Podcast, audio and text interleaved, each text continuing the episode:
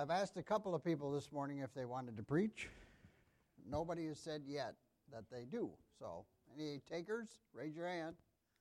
It's fun. It honestly is. You don't think so, but just imagine.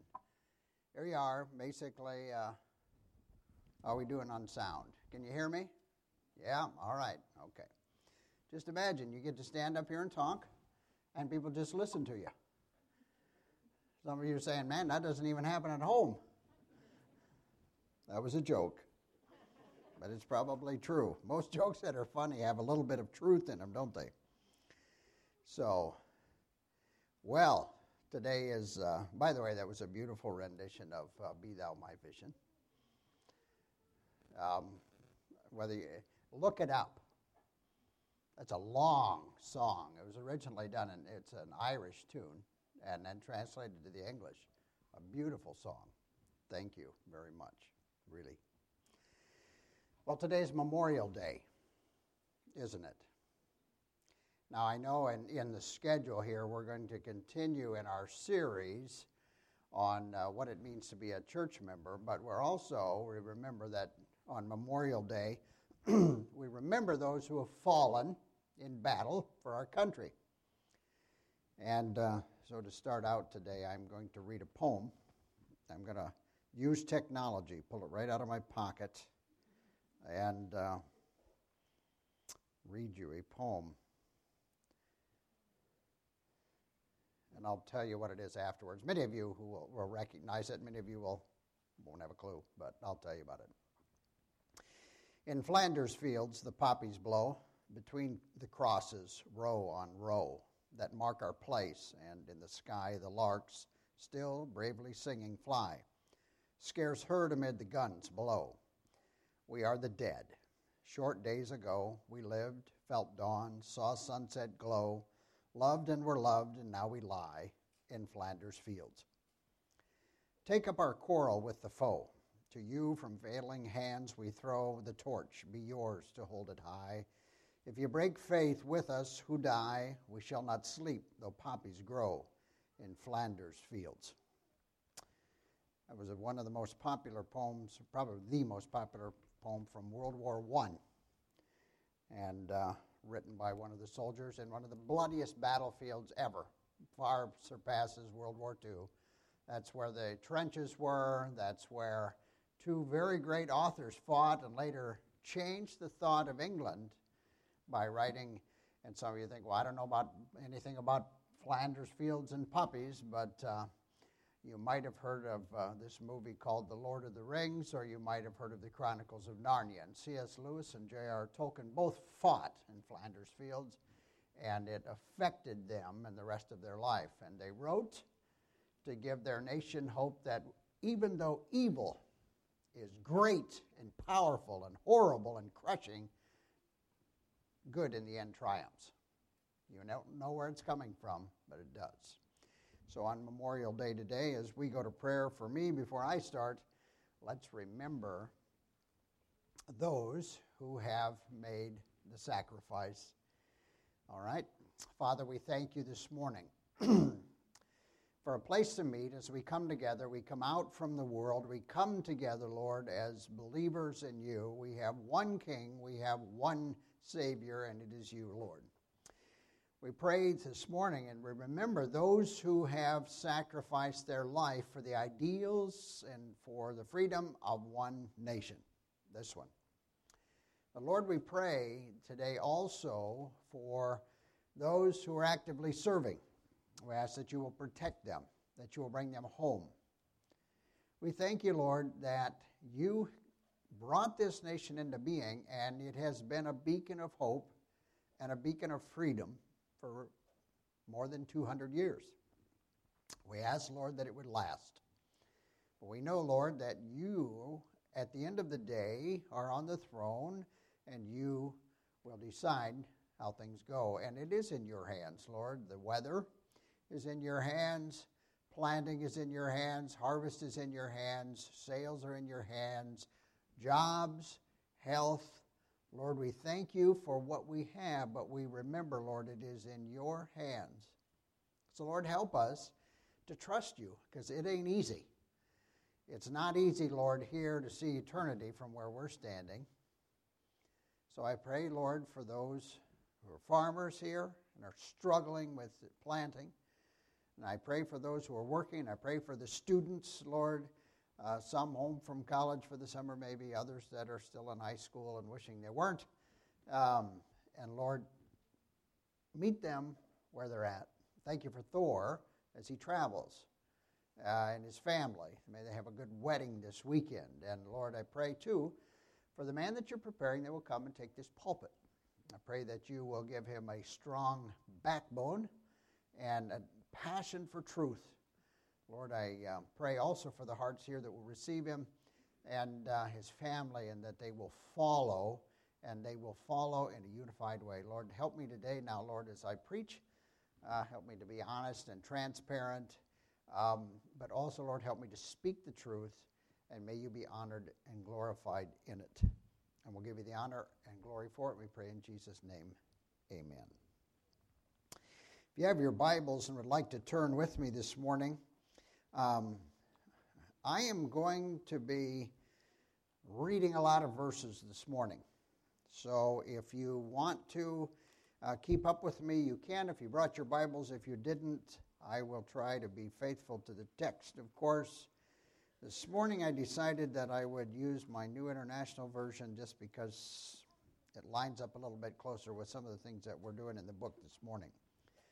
Of course, this Sunday uh, we are looking at a church member, and it's I will be a unifying church member. I will be a unifying church member. Um, I was a, me- a member for many years of a mission named Gospel Missionary Union. And uh, one, uh, uh, there were different times and different meetings that I were, was in, and I remember Bill Reich saying, "Well, we are gospel and we're a mission, but we're not unified in much of anything." Well, that obviously that sometimes talks about the church. You know, if you're all pulling in the same direction, you're really going to get somewhere. But if you're pulling in opposite directions, you're not going to get very far at all. I remember one day trying to push start my car. And the person that was helping me had been given clear instructions that they were to put the gear shifter in second gear and depress firmly the clutch. It was a slight downhill, and as, no matter how hard I pushed, I could not get that thing rolling. I was not a happy camper when I found out that they were firmly depressing the brake. That's not unified. And that's what we're talking about this morning is getting in the same direction. And the scripture from John 13 verses 31 through 35 is the introduction to that. When he was gone, Jesus said, "Now is the Son of man glorified and God is glorified in him. If God is glorified in him, God will glorify the Son in himself and will glorify him at once. My children, I will be with you only a little longer. You will look for me, just as I told the Jews, so I tell you now, where I am going, you cannot come. A new command I give you love one another as I have loved you, so you must love one another. By this, all men will know that you are my disciples if you love one another. And that, folks, is a big command.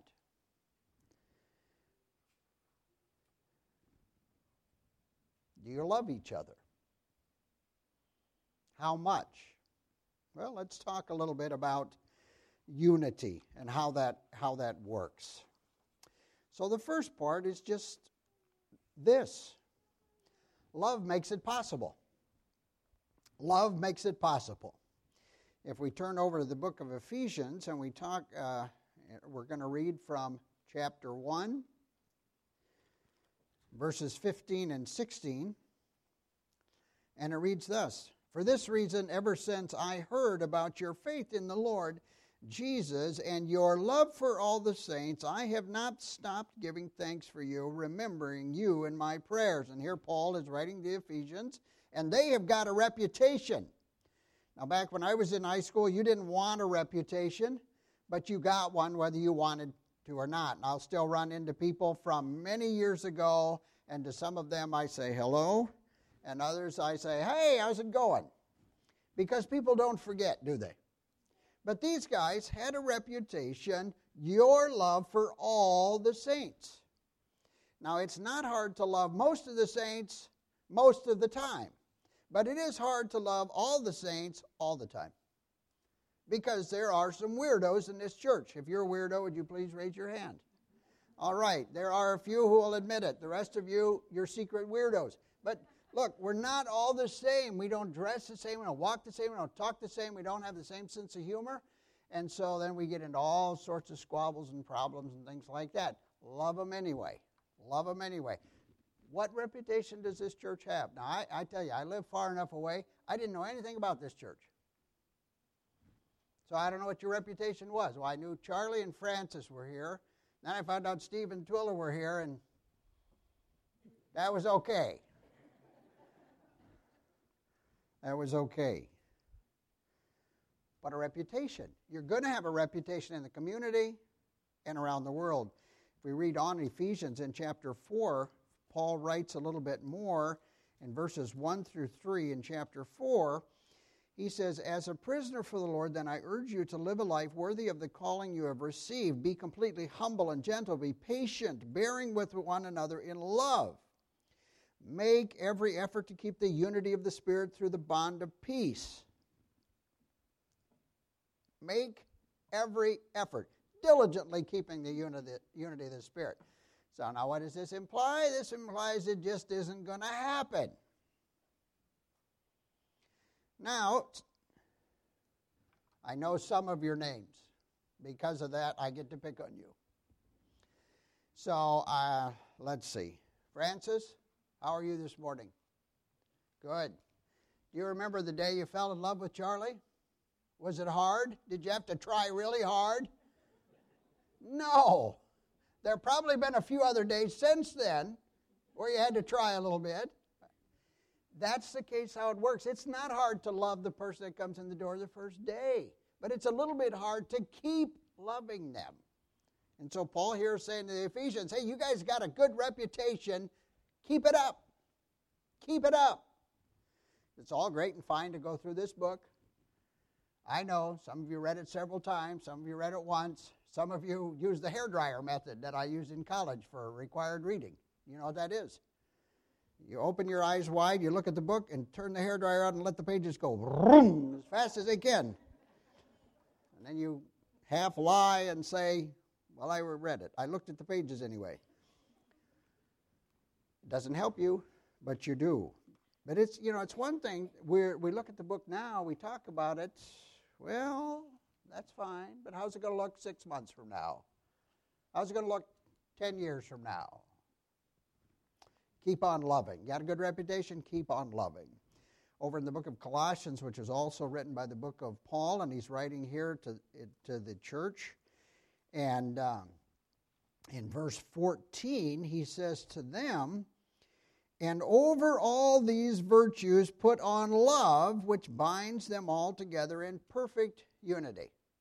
Above all, now, what above all what? Well, above, uh, if you look up above, it says, As God's chosen people, holy and dearly beloved, clothe yourself with compassion, kindness, humility, gentleness, patience. Bear with each other, forgive whatever grievances you may have against one another. Forgive as the Lord forgave you. And over all these virtues, put on love, which binds them all together in perfect unity. Now, I want to tell you something that may or may not be popular with you but I'm going to start with this. Okay? Now, this would be popular. It should be this is a Bible.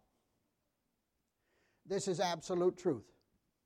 You can find absolute truth in this book. If someone tells you that you can't, they are lying to you. Do not believe them. This is where you can find absolute truth. So when you look at this book and you say, now here is some truth one, uh, uh, where can I find? I can find in the Bible. What does the Bible say about love? I often talk to young people, uh, and you and and who are dating, or are wanting to be dating, and I'll tell you. I tell them, okay, I have more experience than you.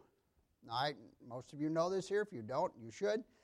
Uh, uh, Louisa and I have been married now 10 years. It's a second marriage for both of us. We had, uh, uh so I had a previous marriage and then a divorce and mm, all the suffering and misery and pain. It never goes away, by the way, so don't choose that option. Uh, and God has given me a very beautiful second life. But I will, and I tell young people, I guarantee you, I know more about this thing than you do. Because I've loved and failed and loved again. How about you? Now. So here it is. The Bible, what does it say about what's the secret of a good marriage according to the Bible? Get all shivery when you see the other one? I told my wife I'm kind of homely. You probably shiver when you see me in the morning, but I mean, what, what is it? No, it's a wise choice. It's not based, it's not even based on love. Now you may or not may or may not like this. I'll tell you something. Love is a choice. Now you don't you may not believe it when you fall in love, but afterwards, 10, 15, 20 years into it, it is a choice. It's also a beautiful choice. But you choose in the same way. You want unity in this church? Here's the first love makes it possible. So you are either going to choose to love people or you're going to choose not to. It isn't like, well, I don't choose to. I don't choose anything. Oh, yes, you did. You just chose nothing. It is an effort, it is a decision. And the actions start. Afterward, your mind and your heart kind of gets lined up. But unity, you are the source of unity in the church. Every one of you not that group or my wife or that group or this guy over here or them. I'm just going to be neutral. There is no neutral. You are the source of unity or the lack thereof in the church. And it is absolutely of the utmost importance. That's what Paul is telling the Ephesians and the Colossians. Guys, you want to have a good reputation, unity, love each other, and that's based on love. So you will decide to love or you will decide not to love. Be a unifier. Be a unifier. There's a song most of us learned when we were little kids. And it talks about love. And it talks where that love comes from. Now, several of you were here on uh, Mother's Day, and, and uh, my wife was here briefly in here and she was here with Sophie, our little girl, and uh, Sophie's autistic. Now, every night when I put Sophie to bed, and she doesn't talk, I sing a song to her, and it goes like this. Jesus loves me, this I know. Come on, sing it with me, you know it. For the Bible tells me so. Little ones to him belong. They are weak, but he is strong. Yes, Jesus loves me. Yes, Jesus loves me. Yes, Jesus loves me. The Bible tells me so. And that's the truth. And because he loves us, that's what Paul says, because he loves us, you can choose to love the other weirdos in this church. And unity comes out of that choice. Be a unifier. Be a unifier. Love makes unity possible. Second point gossip kills it. Oh, that was really a nice conversation we had about love. Now we're going to hear talk about gossip. Isn't that lovely? Anybody here uh, like to gossip? Anybody going to raise your hand? You know what? I, I, I have to admit, I do. It, I mean, if we're at work and it's break time and somebody's telling some really interesting story, I mean, I'm, I'm paying attention. If they're talking about their dentist appointment, they were, I don't care. But really, and I come by it honestly, my dad was a great guy, but uh, the other day, one of my sisters was telling me something, and it just sounded. I said, "Did you get that out of the National Enquirer?" I said, "What? I mean, you following Dad's?" foot?" my dad used to buy the National Enquirer. He thought that was the greatest newspaper, and he would read that thing, and it was it was interesting. I mean, there were aliens living everywhere. But sometimes he would tell a story, and it's like, I think that came out of the National Enquirer. But those stories are good, aren't they? Are they? Of course, they're interesting. I don't sit down at night and read stories that aren't interesting. I like to read, but I read stuff that's interesting. It's, you know, like, oh, let's give a report on white socks. Well, I got to read that. So, so the truth to be told is most of us like to hear a good piece of gossip, and we also kind of like to do it even though we know we shouldn't. It's kind of like a bad habit. And so, but in Romans chapter 1, verses 29 to 31, there is a list of bad stuff. And it's talking about people who are walking in the world. And in Romans chapter 1, verses 29 to 31, it says, They have become filled with every kind of wickedness, evil, greed, and depravity. They are full of envy, murder, strife, deceit, and malice. They are gossips, slanderers, God haters, insolent, arrogant, boastful. They invent ways of doing evil. They disobey their parents. They are senseless, faithless, heartless, ruthless. Well, that's. I mean, can you imagine just letting loose on somebody and giving them the whole, you are blah, blah, blah, blah, blah, and go all the way through there? In the middle of that awful list is gossip. And gossip is a unity killer usually because it's based on a lie. And so Paul here is writing, he says, Come on, guys, these are the things. These are not signs. Remember over here? They'll know you're Christians by your love. They will not know you're Christian by your gossip. So watch the gossip. If you turn over to the book of James, which is towards after Hebrews, then comes James. Um, in chapter 3, verse 6.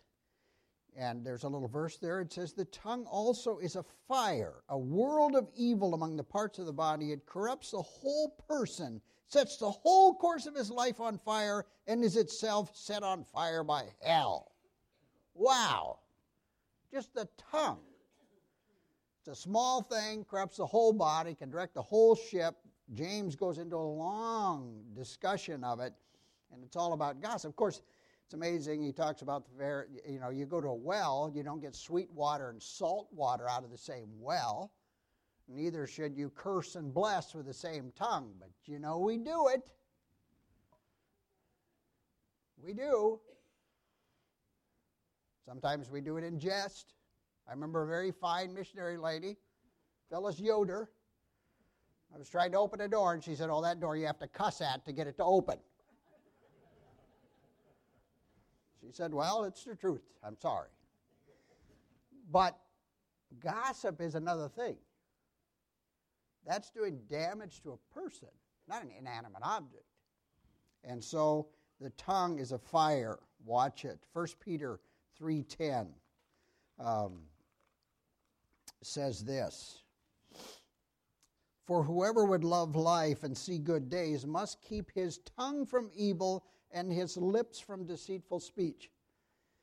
And so that's Peter. Now, Peter and Paul have both put the hammer on gossip. If you want to argue with them someday, you get to glory, you look them up. I don't think you'll win the argument. Peter and Paul have both. And, and so gossip is a killer. So we're talking about unity. Love makes it possible, gossip kills it. Here are three thoughts on it. Don't start gossip. Don't, don't, don't be the one who starts it. Don't start it. Number two, stop gossip. You know how to do it. You can be, you can be as aggressive as you're permitted to be, and kindness and being kind, and tenderhearted and compassionate. But somebody comes and tells you some gossip, don't respond. They'll stop talking. Just say nothing. It's really, really uncomfortable for people. In fact, if I stop talking right now for a minute, you guys would really start to fidget. We're not used to that. People come with God, don't say anything. Or you can take the more direct approach and say, you know, brother, I think you should read 1 Peter 3:10. But face to face, that's one rule we have at work uh, uh, where I'm at, and that is all praise is public and all uh, discipline is private. So if you're going to do that and you're going to stop a gossip, then you must do it in, in private. Stop them, but be a unifier. Just you choose to love, be a unifier. You're going to stop gossip, be a unifier. Will Rogers had a lot of pithy comments, and he said, Never miss a good chance to shut up. Now that's kind of straightforward, but you know what? That's the way we really talk. You know, I don't. You don't. Uh, there's no way if I meet you on the street, you would say, "Oh, I beseech you, therefore, brother, by the mercies of God, that thou wouldst accompany me to a cup of coffee." No, that's not how we talk. Now it's good to read scripture. It's good to be educated. It's good to be able to speak well, but also at times figure it out. Sometimes, folks, we just need to keep. My dad used to say to me, and I am a talker. I am a talker. He'd say, Danny, God gave you one mouth and two ears. That means you should listen twice as much as you talk, for goodness sake. I'd say, oh, why did blah, blah, blah, blah, blah, and just shake his head. But be careful with your tongue. Be a unifier. So, love makes it possible, gossip kills it, forgiveness keeps it going. Forgiveness keeps it going. The married folks here will tell you if you don't learn to forgive, you're not going to have a happy marriage. Because I don't care how nice they are, how cute they are, how good they bake bread, it, it doesn't matter. You, men, all know, you will say the wrong thing or not say the right thing at some point in your existence. And you will hear, what did you mean by that? And when the, when, when the wife says that, for you single people, you just stand there for a minute and you just think, inside your, your don't roll the eyes outside, but roll the you roll the eyes inside and say, I have no idea. I didn't say anything. Or I said, you got to forgive. You forgive little things, you forgive big things, and some really, really painful things, don't we?